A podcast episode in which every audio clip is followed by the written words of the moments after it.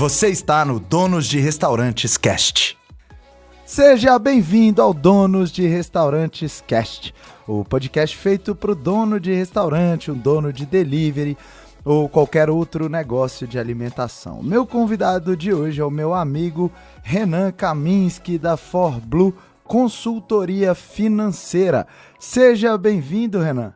Grande Marani, grande prazer estar aqui. Você sabe que você é um cara que eu já conheço há um bom tempo, te vejo trilhar essa luta em prol dos, dos restaurantes, dos bares, dos negócios de gastronomia. Pô, eu tô feliz demais aqui de contribuir um pouquinho para essa galera aqui, esses empreendedores aí que tanto sofrem, tanto sofreram com as crises que a gente está passando, mas que tem várias oportunidades aí para a gente explorar. Renan, também estou feliz demais. O, esse assunto de finanças é um dos assuntos que mais desperta o interesse e eu tenho certeza absoluta que é um dos assuntos que os empresários, os donos de restaurantes, os donos de delivery, é, pessoas que trabalham com alimentação em geral, têm muitas dúvidas, não, não tem um conhecimento mais aprofundado nesse assunto, então eu acredito que com esse podcast a gente vai poder esclarecer várias coisas. E para a gente começar aqui já com tudo, me conta uma coisa: o que, que é importante, o que, que é o mais importante para o dono de restaurante? Como é que ele controla as finanças dele em geral, tá? Vamos dar uma visão geral para todo mundo? Em geral, a maioria acredita que tem um controle financeiro, mas na realidade não tem exatamente um controle.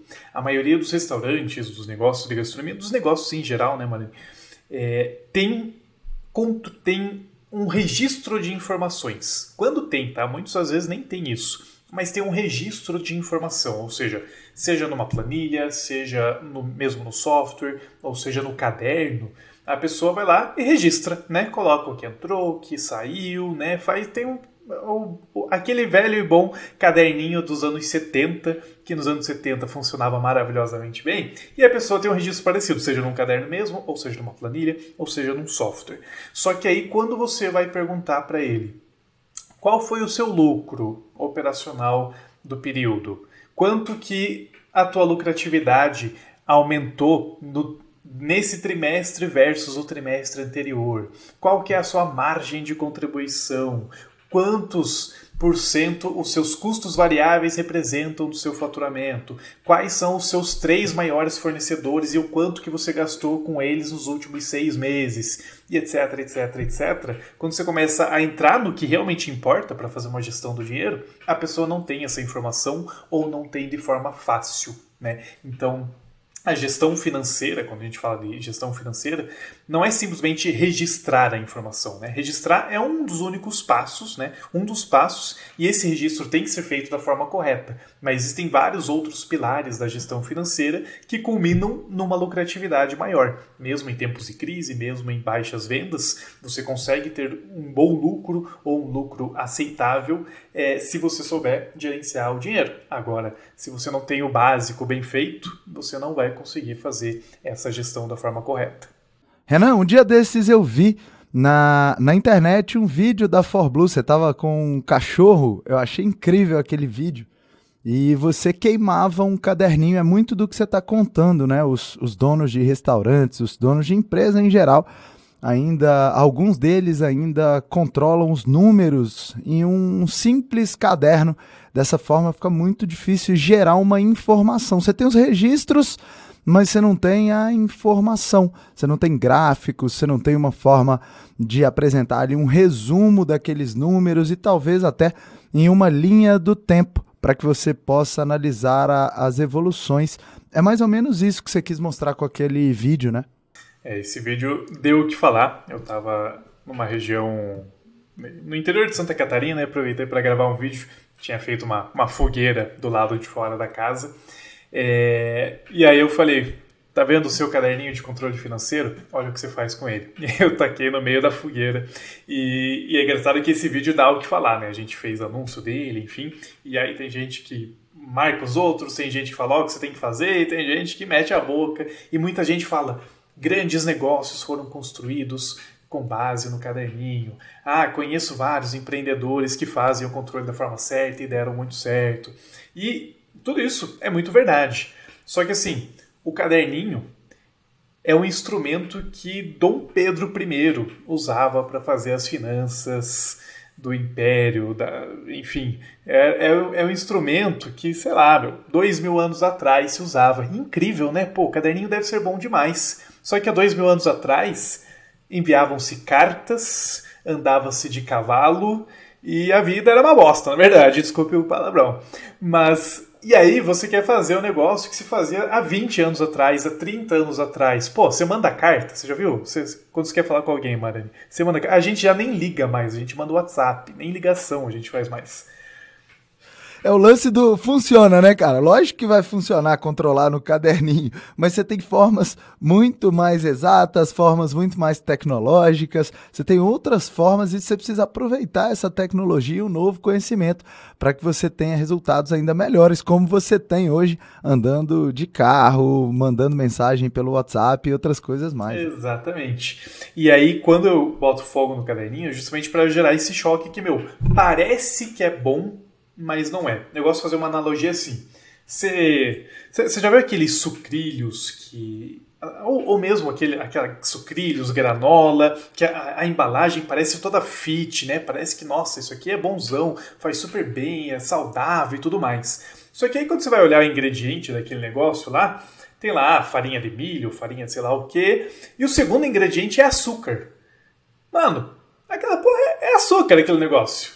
Parece que é bom, mas não é. Parece que está te fazendo bem, mas não tá. E o caderninho é a mesma coisa. Parece que é bom, parece que está te dando organização, parece que está te dando controle, mas não tá. Ele está te dando uma sensação de organização e de controle. Só que tem vários números, vários indicadores do negócio que a gente precisa entender, que a gente precisa olhar, que no caderninho é impossível.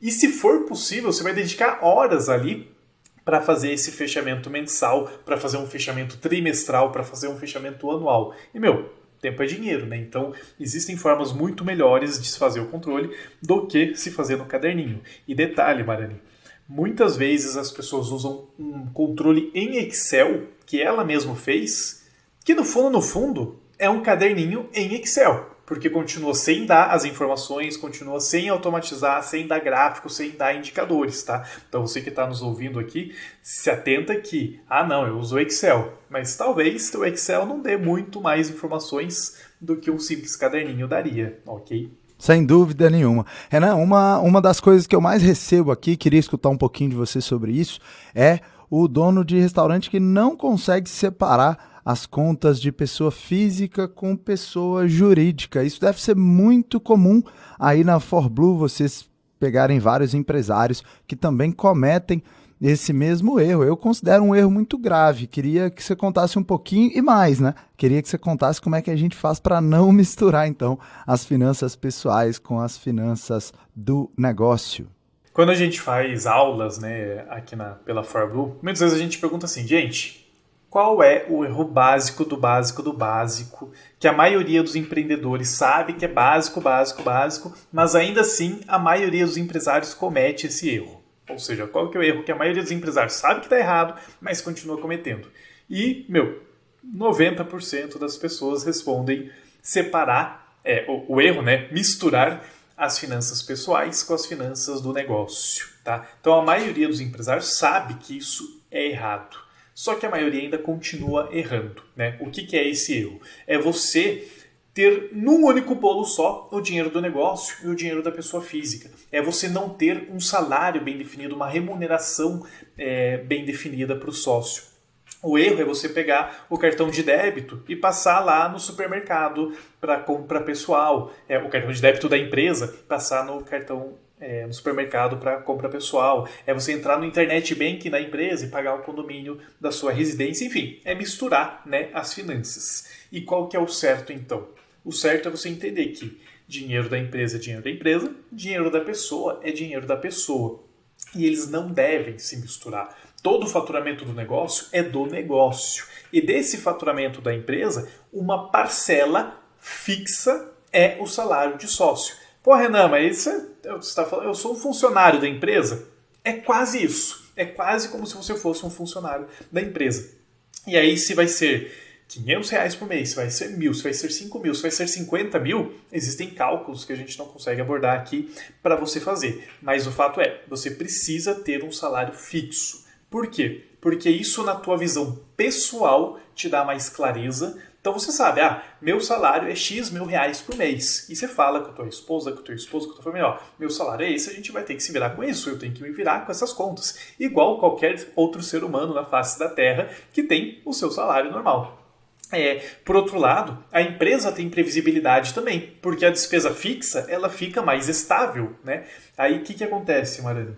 Imagina lá, a pessoa entrou no, no portal Donos de Restaurantes, e ela começou a aplicar as técnicas que você ensina para vender mais. E ela começou a atrair mais clientes, conseguiu vender mais para os meus clientes, enfim. E aí imagina um gráfico, né? Um gráfico de faturamento que vai subindo e descendo, subindo e descendo. Imagina esse gráfico tendo um pico, né? Um determinado mês lá, nossa senhora, você vendeu 50% a mais do que a média. Incrível, né? Sabe o que, que acontece com o gasto pessoal do empresário que mistura tudo? Nesse mês que teve um pico, vai ter um pico de gasto também. E aquele mês, que era o mês para fazer reserva financeira, para fazer sobrar dinheiro, sabe o que, que você fez? Você torrou essa grana. E você nem sabe onde. Porque aí você, né, no descontrole das finanças pessoais, você gastou 50% a mais do que você, pessoa, normalmente gastaria, 100% a mais, e você nem sabe, caramba, cadê o dinheiro? E aí naquele mês que teve um pico de venda, tua reserva financeira simplesmente não aumentou, porque invariavelmente você vai tirar mais dinheiro, tá? Por isso que tem que separar, definir um salário do sócio e todo mês vai lá e se paga esse salário como se fosse um colaborador. Só de fazer isso, Marani, pode apostar que o empresário que comete esse erro, ao consertar esse erro, ele vai passar a ver mais dinheiro na conta, tanto na conta da empresa quanto na conta da pessoa. Agora ficou fácil demais, cara, com essa com essa explicação que você deu aí, ficou muito mais fácil agora para as pessoas que estão do outro lado. E falando nisso, você que está aí agora escutando no Spotify, você que está assistindo no YouTube, já assina o nosso canal aí para que você possa acompanhar todos os podcasts toda terça-feira, 11 horas da manhã tem podcast aqui no Donos de Restaurantes. E hoje o meu convidado é o Renan Kaminski da For Blue Consultoria e ele está dando uma aula de finanças aqui para a gente hoje. Renan, você contou que o dono de restaurante precisa definir um salário dele. Cara, isso é muito difícil. Como é que eu defino o meu salário? Eu posso ter um restaurante que fatura 50 mil reais, eu posso ter um restaurante que fatura 100 mil reais, eu posso ter um, um, restaurante que fatura 500 mil, ou quem sabe até mais de um milhão de reais. Todo mundo recebe a mesma coisa, todo mundo que é dono, como é que é isso? Claramente, né, não dá para equivaler o salário. Não existe ah, salário de dono de restaurante, não existe esse cargo, salário de dono de restaurante. Então, não tem como você que acabou de abrir o seu delivery, que está ali, né, lutando pelos mesmos clientes, querer tirar o valor do cara que tem uma rede de franquias e que fatura milhões de reais é, por mês. Né? É, é, é, incomparável.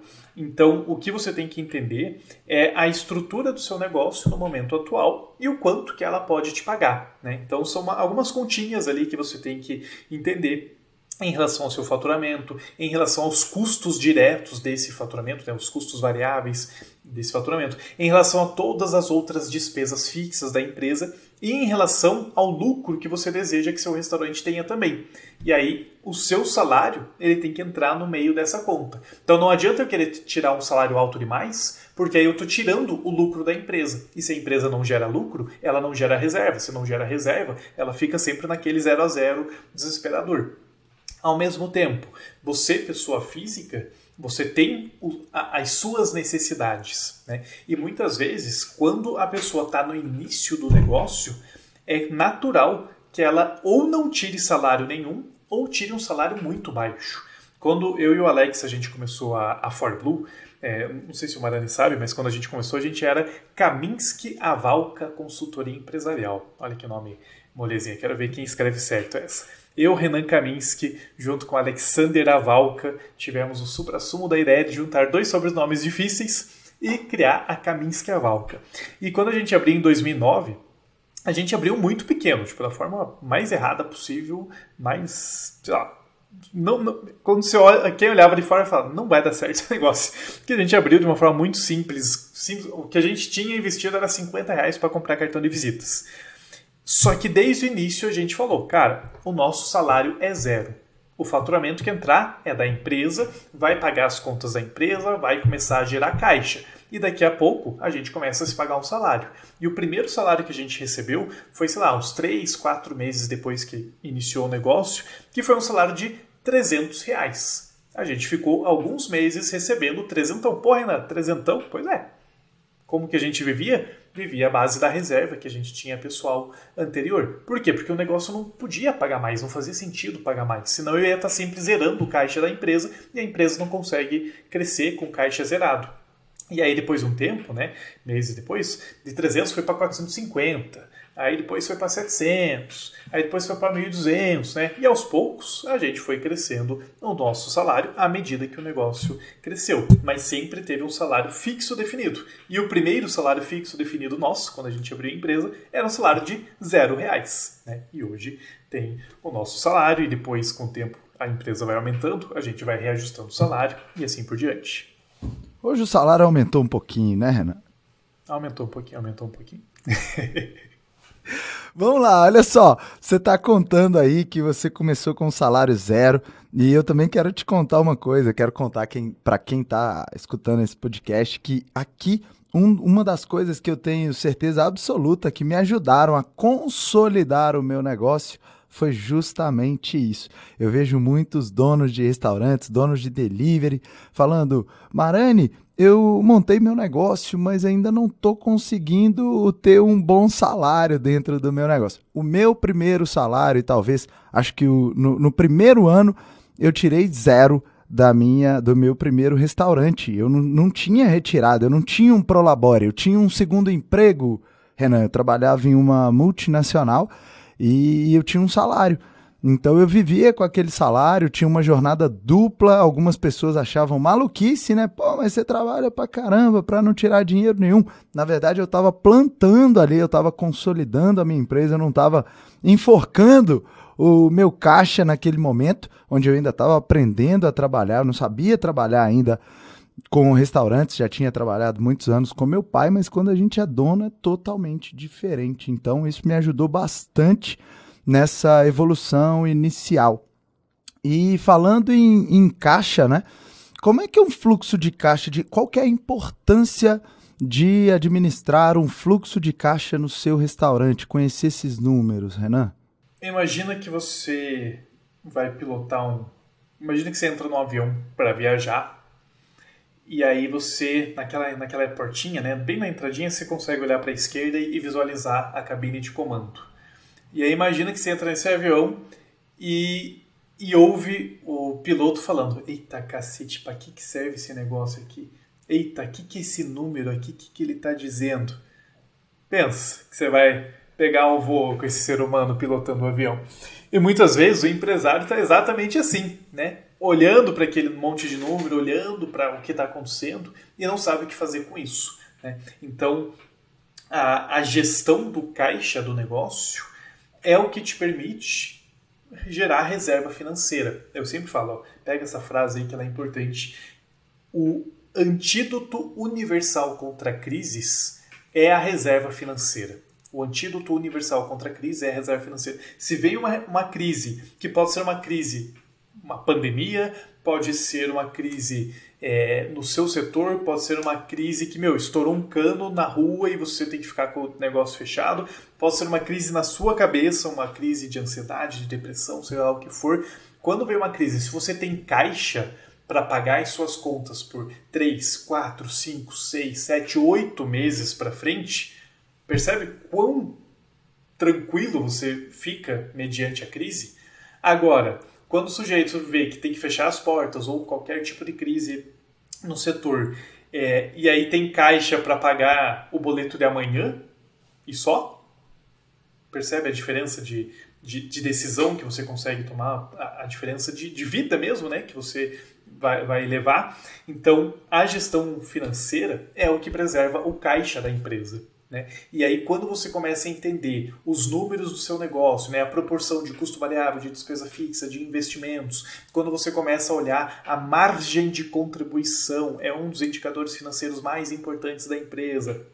Quando você começa a entender quais produtos têm melhores margens, quais produtos têm piores margens, você começa a ajustar o seu negócio. E aí, muitas vezes, mesmo que tenha uma baixa na venda, você continua lucrando porque você está vendendo o produto certo, porque você conseguiu reduzir custo, porque você negociou melhor. Agora, quando o empresário ele só está focado em vender mais, vender mais, vender mais, vender mais, ele está deixando de olhar a gestão desse dinheiro que está entrando. E se você está vendendo com o preço errado, não adianta, não vai sobrar dinheiro. Se você está vendendo com as finanças misturadas, não adianta, você, pessoa, vai gastar mais dinheiro. Se você está vendendo mais com sem, sem, controle financeiro nenhum, sem organização financeira, não adianta, porque você vai ter mais despesas sem você nem perceber, sem ver para onde está indo esse dinheiro. Por isso que essa gestão do fluxo de caixa, essa gestão do caixa, é o que permite você preservar o caixa, preservar o dinheiro, criar reserva financeira, né? esteja a empresa vendendo bem, tomara, ou esteja a empresa vendendo mal, ainda assim você consegue preservar o dinheiro do negócio. Líder, eu não sei como é que você faz aí no seu restaurante. Eu aqui tenho uma profissional que trabalha com, com, com as finanças em cada uma das minhas pizzarias e a gente sempre faz uma reunião semanal para entender ali quais são os pagamentos mais importantes, o que, que a gente tem no caixa, como a gente vai fazer esses pagamentos, nas compras que a gente faz também esse fluxo de caixa é muito importante para entender se eu devo comprar à vista, se eu posso comprar em volume, se esse volume é melhor do que eu deixar o dinheiro aplicado. Enfim, a gente tem várias decisões do dia a dia que dependem muito de um planejamento que você vai fazer das finanças do seu negócio. Então, olhar para os próximos dois, três, quatro, cinco meses, quem sabe até seis meses para frente colocando ali, organizando todas as suas contas fixas, todos os investimentos que você está fazendo. Poxa, eu comprei aqui um, um, forno de esteira, investi aqui 23 mil reais na minha operação e decidi pagar isso parcelado. Isso já tem que estar tá no seu lançamento, isso já tem que estar tá na sua previsibilidade, para que você consiga honrar todos os seus compromissos, se for necessário, né, Renan? Muitas vezes já foi necessário aqui para a gente ligar para um fornecedor e pedir para ele mudar a data do boleto, pedir para ele diluir ali um boleto. A gente fez isso muito. A gente está gravando hoje, no dia 27 de maio de 2021. Então a gente ainda está na pandemia do coronavírus. Eu fiz isso muito no ano passado, ligar para os fornecedores e combinar uma forma de diluir esses pagamentos para que a gente pudesse honrar com todo mundo e ao mesmo tempo para que a gente não abrisse mão do nosso caixa. Ter dinheiro em caixa é uma coisa muito importante para que o seu restaurante continue funcionando. Afinal de contas, você tem despesa fixa para pagar, que você sabe que você vai ter que pagar todos os meses. Você tem compromissos que às vezes aparecem que você não estava não tava contando com esses compromissos e se você não tiver caixa, dificilmente você vai conseguir honrar. Muitas vezes a gente começa a trocar as nossas prioridades porque a gente não tem dinheiro no caixa. Então, ter essa reserva financeira que você tanto fala, Renan, é, é, é muito importante, né? Inclusive, queria saber quanto tempo, é, qual, qual que é o, a, a a disponibilidade financeira na minha reserva, para quantos meses eu tenho que ter uma reserva? Explica um pouquinho disso para gente. É, nós acreditamos que é uma conta geral, tá? Cada negócio é, é, é diferente, mas em geral, é, negócios de gastronomia tem um, tem um giro rápido, né? Tem um ciclo é, financeiro bastante rápido, diferente. Ah, imagina que eu trabalho com importação. Se eu trabalho com importação, meu, eu paguei uma parte do meu fornecedor agora, aí vem da China, demora 30 dias, aí depois eu pago até eu vender. Né? Tem negócios que tem um ciclo maior, tem negócios que tem um ciclo menor.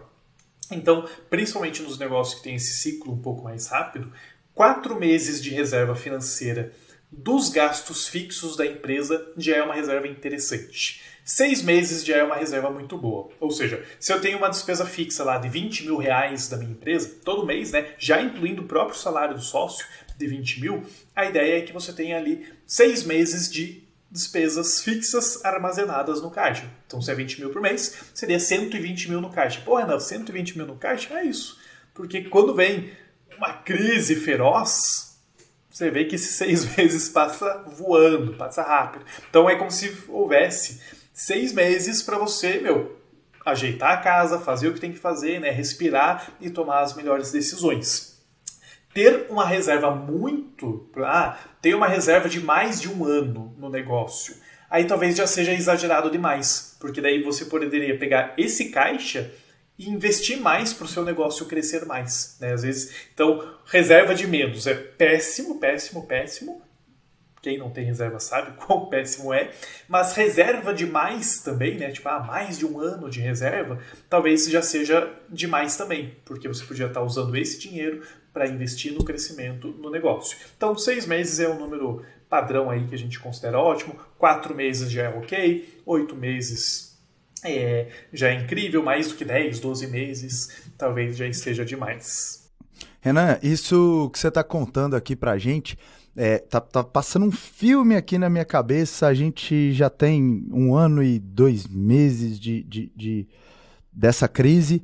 E a grande verdade é que a gente aqui não sofreu tanto com, com tudo que aconteceu. Essa organização financeira que você está trazendo para a gente é uma coisa que eu aprendi ao longo do tempo. Eu falo com toda tranquilidade que quando eu comecei eu não sabia nada, absolutamente nada.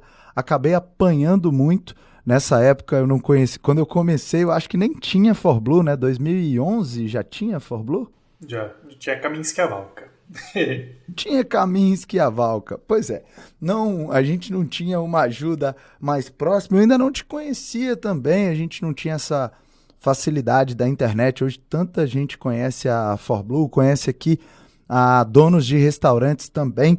Então eu sofri muito, eu fui muito roubado, eu tive muito desvio, que eu não conseguia perceber o que estava acontecendo, porque não existia uma organização financeira no meu negócio. E depois, quando eu consegui me estruturar, quando eu consegui entender mais como funciona a gestão, como funciona as finanças, as coisas ficam mais claras para a gente. E, inclusive, quando acontece problemas, como aconteceu essa grande crise agora, a gente não passa apertos tão grandes. Claro que muita coisa foi difícil, a gente precisou dispensar funcionários, a gente precisou ajustar o quadro, a gente fez uma série de modificações, inclusive a gente fez é, modificações estruturais aqui nos meus negócios, o delivery cresceu bastante, a gente fez uma grande virada, mas a grande verdade é que quando a gente tem uma estruturação, quando a gente conhece gestão, quando a gente conhece finanças, as coisas vão ficando menos arriscadas no nosso negócio, né?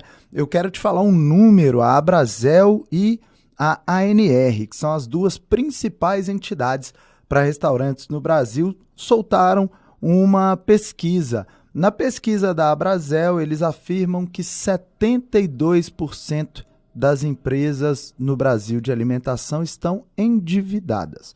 A ANR afirmou que 71% dos empresários que responderam a essa pesquisa também estão endividados. Então são números muito próximos e que me mostram muita coisa, me mostram que o mercado vai dar uma segurada agora porque não tem tanta gordura para queimar mais. A gente vê que quem está bem posicionado vai ter a oportunidade de crescer muito, mas o fato é que uma empresa pode sim estar endividada. Eu acho que as maiores empresas do Brasil têm endividamento. Isso é uma coisa super normal.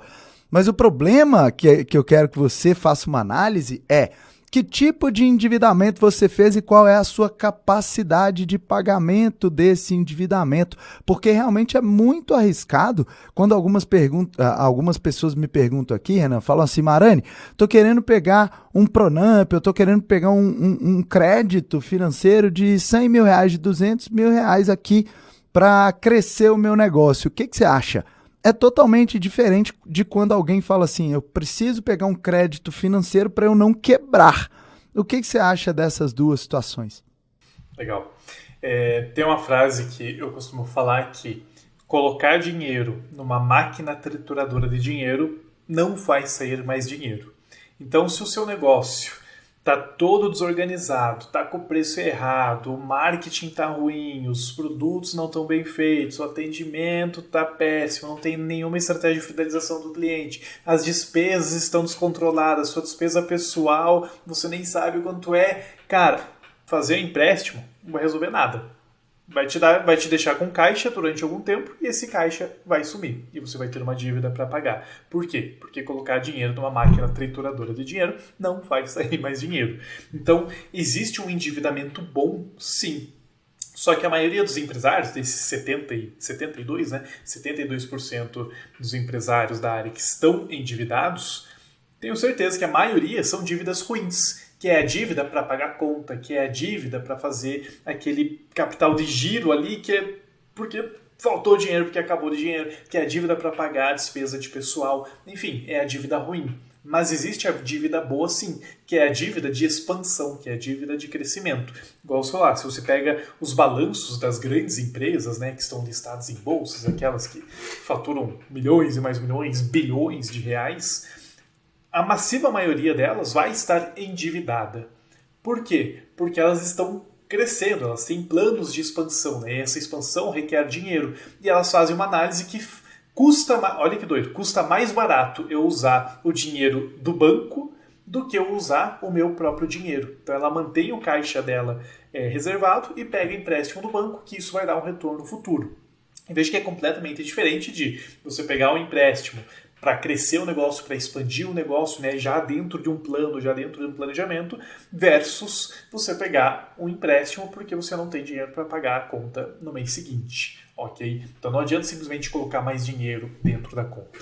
Você precisa primeiro entender onde está o erro do negócio, onde está o problema, onde que no financeiro está falhando. Ah, é que as minhas vendas caíram. Tá bom. Mas e aí? Só porque você colocou mais dinheiro no negócio, as vendas vão voltar a subir sozinhas? Eu acredito que não. Né? Então, se as suas vendas caíram, o que, que você pode fazer para reduzir estrutura, para é, aumentar as vendas em outras fontes de, seja no delivery, seja no takeaway, seja lá como for, como que você pode consertar, né? Qual é o teu plano para consertar esse problema que você está tendo, para daí sim pensar se o empréstimo vale a pena. Porque, do contrário, a maioria dos empresários pega dinheiro, continua cometendo os mesmos erros que já cometia, e esse empréstimo vira uma bola de neve, né? Vira empréstimo atrás de empréstimo. Por isso que eu defendo, se você não sabe administrar o dinheiro do negócio, meu, o dinheiro ele simplesmente não vai aparecer na sua frente. O Renan faz tudo parecer muito fácil, né? Renan, eu adorei essa metáfora que você fez, que colocar o dinheiro em uma máquina de triturar dinheiro não vai fazer aparecer mais dinheiro.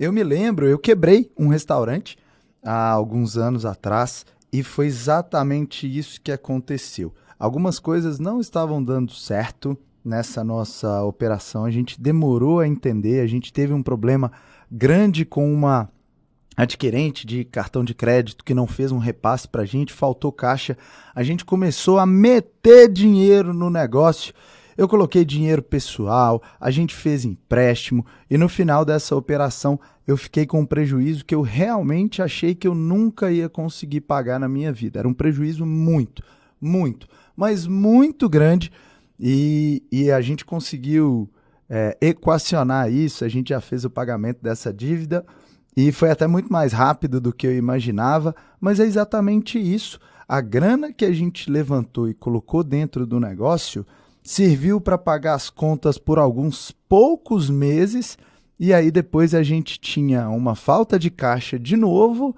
e tinha muita, mas muita conta para pagar, inclusive com juros, né? Então isso é, a gente vai chegando em um estágio que as pessoas que estão escutando agora podem estar passando por isso. Eu me lembro muito bem o que eu sentia.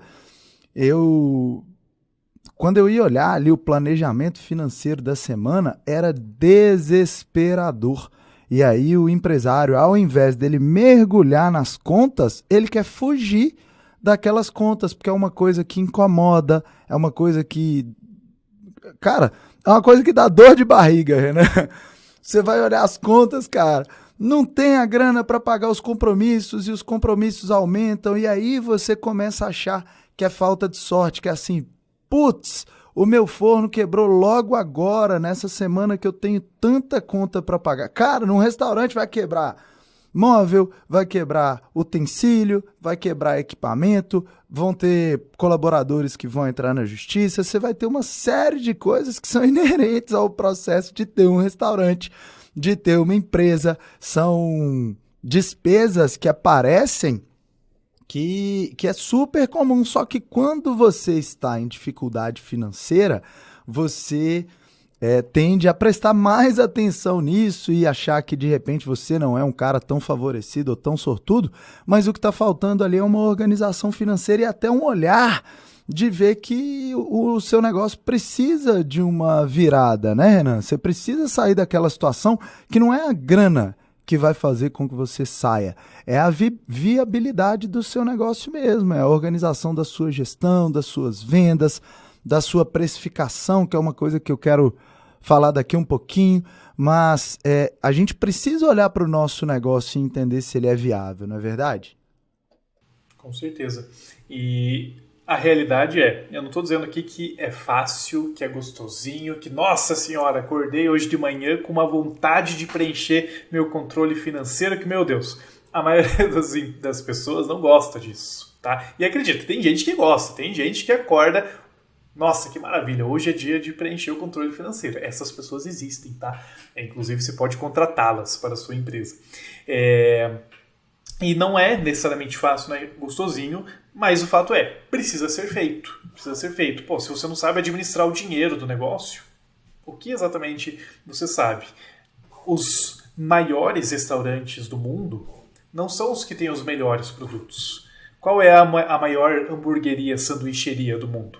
É o McDonald's, não é, Marani? Sem dúvida. Em, em unidades, Sim. pelo menos, e provavelmente em faturamento também. É o maior restaurante do mundo. O hambúrguer do McDonald's é disparadamente o melhor? Não, tá longe disso. Longe. A maioria aqui das hamburguerias que estão nos ouvindo provavelmente tem um hambúrguer mais gostoso que o McDonald's. Mas o fato é, eles aprenderam a criar um negócio escalável, a criar um negócio lucrativo, a criar um negócio que funciona e expande. E não é o melhor produto Entende? Então, ter um negócio não é simplesmente saber fazer o melhor produto. E o pior, tem muito, muita gente que, no, no final das contas, todo mundo cozinha alguma coisa, né? Se me pedir para cozinhar alguma coisa, eu, eu, às vezes eu vou lá e faço um hambúrguer, né? Faço um almoço e tal.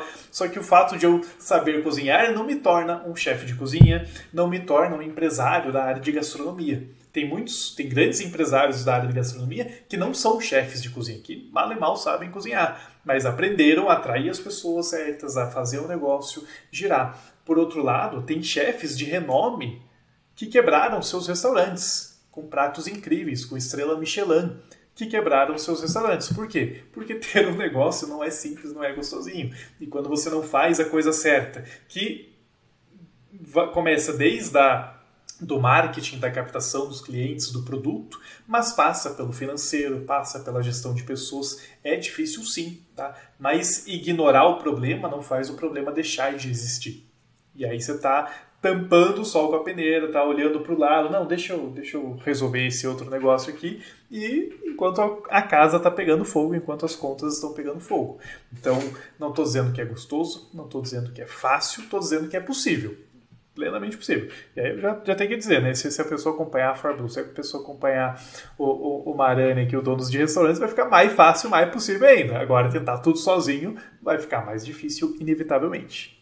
Eu super falei isso durante a pandemia, Renan. Falei, coitado de quem não está no portal Donos de Restaurantes. Realmente, os nossos alunos estavam muito, mas muito mais bem preparados do que os do que quem não estava no portal. E claro, né? Alguém vai perguntar, Marani, mas não teve ninguém no portal que fechou as portas, que quebrou? Mas é óbvio que sim, claro que sim, não foi só um, foram vários. Mas a grande verdade é que percentualmente os nossos alunos tiveram muito menos dificuldades do que quem não está no portal. E por que disso? Porque a gente deu uma ajuda muito próxima para essas pessoas, para que, as, que elas pudessem transicionar para o delivery, para que elas pudessem equacionar as contas, para que eles pudessem entender como é que eles poderiam buscar créditos e outras coisas mais, assim como eu tenho certeza absoluta que a ForBlue também ajudou muita gente a não quebrar nesse momento, né, Renan? Mas você estava falando uma coisa, eu já escutei uma frase que O motorista de táxi dirige às vezes 8, 10 horas por dia e esse volume de horas que o taxista dirige não vai fazer com que ele seja um piloto de Fórmula 1, por exemplo. Então a gente precisa entender que não é o número de horas que a gente faz alguma coisa ali, é a nossa preparação, é a forma como a gente é, se prepara para enfrentar os obstáculos é que vai fazer a gente ter sucesso ou não. Agora, um assunto mais delicado, que a gente já está caminhando aqui para o final, Renan, eu deixei esse assunto, que é um assunto incrível. Eu acho que a gente podia fazer um podcast só falando disso, mas eu quero escutar um pouquinho sobre precificação. Qual a importância na gastronomia da precificação dos produtos? E por que, que as pessoas têm tanta dificuldade em precificar? O que eu mais vejo são empresários que vendem muito, mas não veem a cor do dinheiro porque tem problemas na precificação. Me conta aí.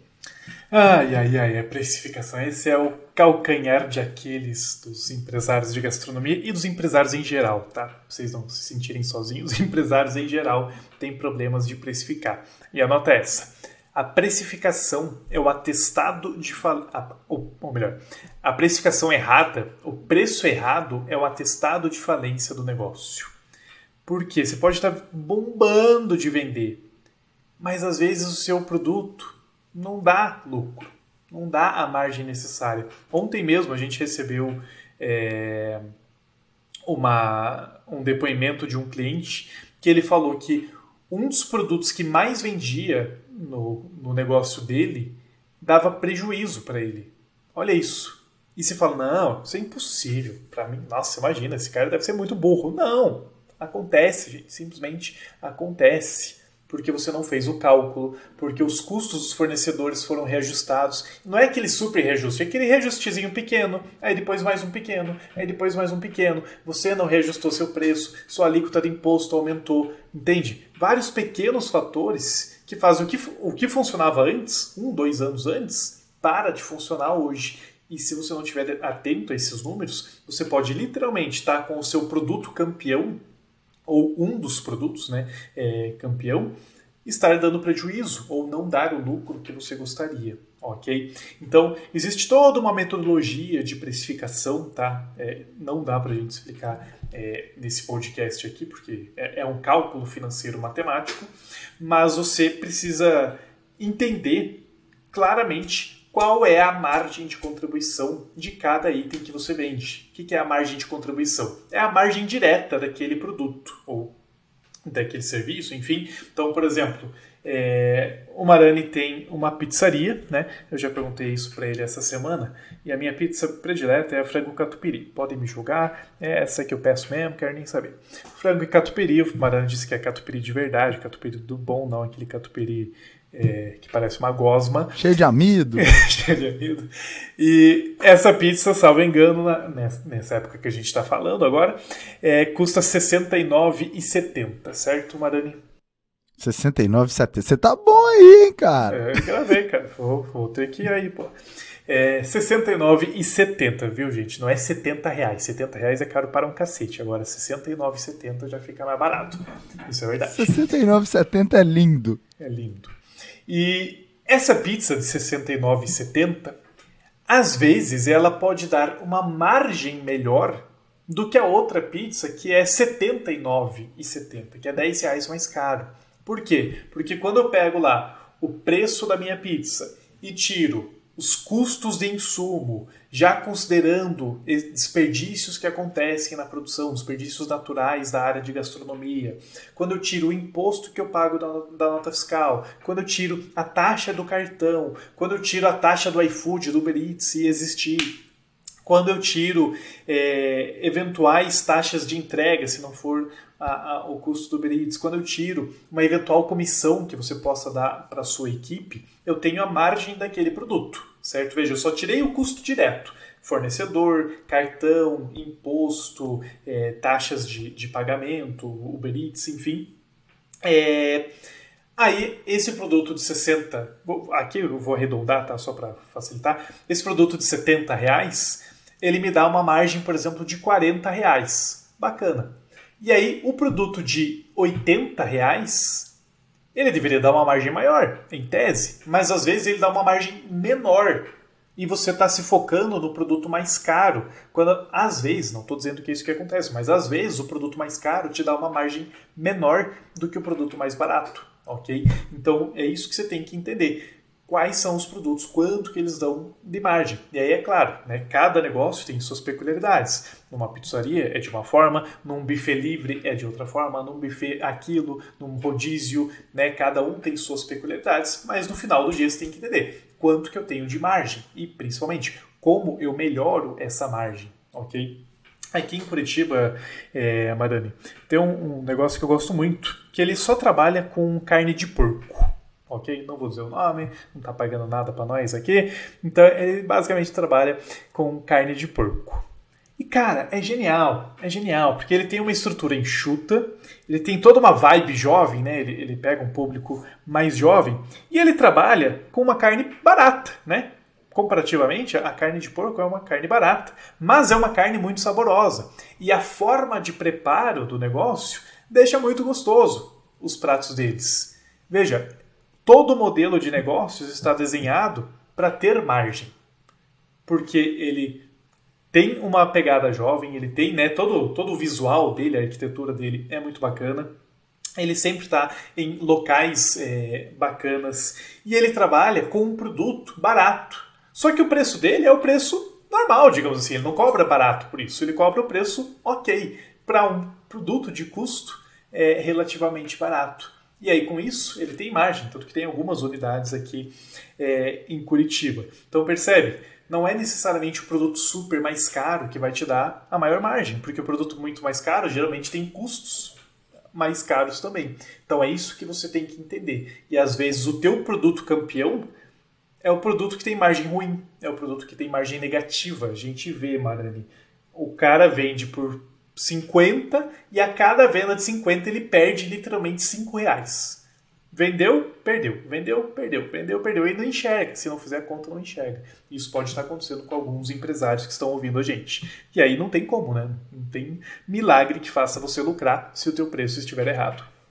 Isso é o que eu queria super chamar atenção aqui para as pessoas. Seria impossível a gente mostrar como precificar aqui como você disse, existem cálculos matemáticos e precisaria de uma aula expositiva, mas é muito importante que o dono de restaurante, o dono de delivery, entenda o quanto a precificação é importante e daí a necessidade de fazer uma ficha técnica, de conhecer o seu CMV, de conhecer a engenharia do cardápio para que você possa ir do outro lado encaixar os produtos no lugar certo para que você tenha uma venda dos produtos que te trazem mais margem.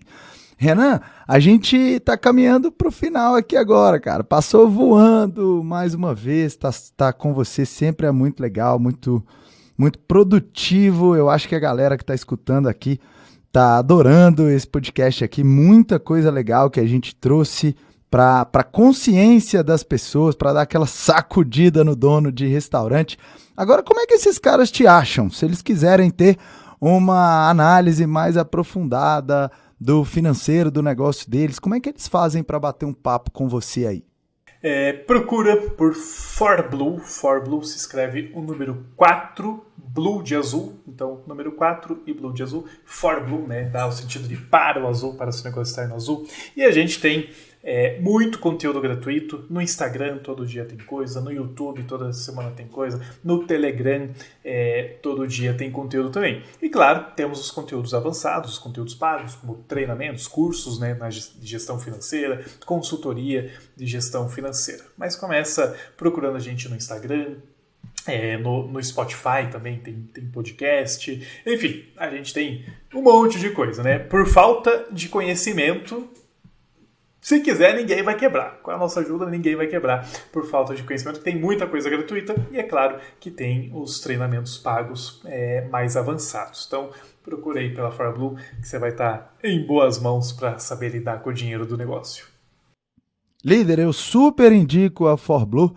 O Renan é um grande amigo, o Alex também é um grande amigo e eles fazem um trabalho incrível no Brasil já há alguns anos. Então, procura lá por arroba ForBlue e procura nos outros canais também, YouTube e outras coisas mais, para que você possa conhecer mais profundamente o trabalho deles. Renan, muito obrigado pelo seu tempo, pela sua generosidade de contribuir com a gente aqui no Donos de Restaurantes. Bom demais, Brando. Sempre um prazer. A porta aqui está aberta. Quando você quiser falar de outro assunto, quando você quiser falar de negócio, quando você quiser falar de comida, quando você quiser falar de precificação, é só me chamar. Sempre um prazer enorme estar com você. Eu gosto demais do seu trabalho, te acompanho há vários anos e você está fazendo um bem danado para os empresários da área de gastronomia desse Brasilzão. Valeu, meu amigo. E para você que ficou até o final, eu te vejo no topo. Valeu, galera. Tchau, tchau.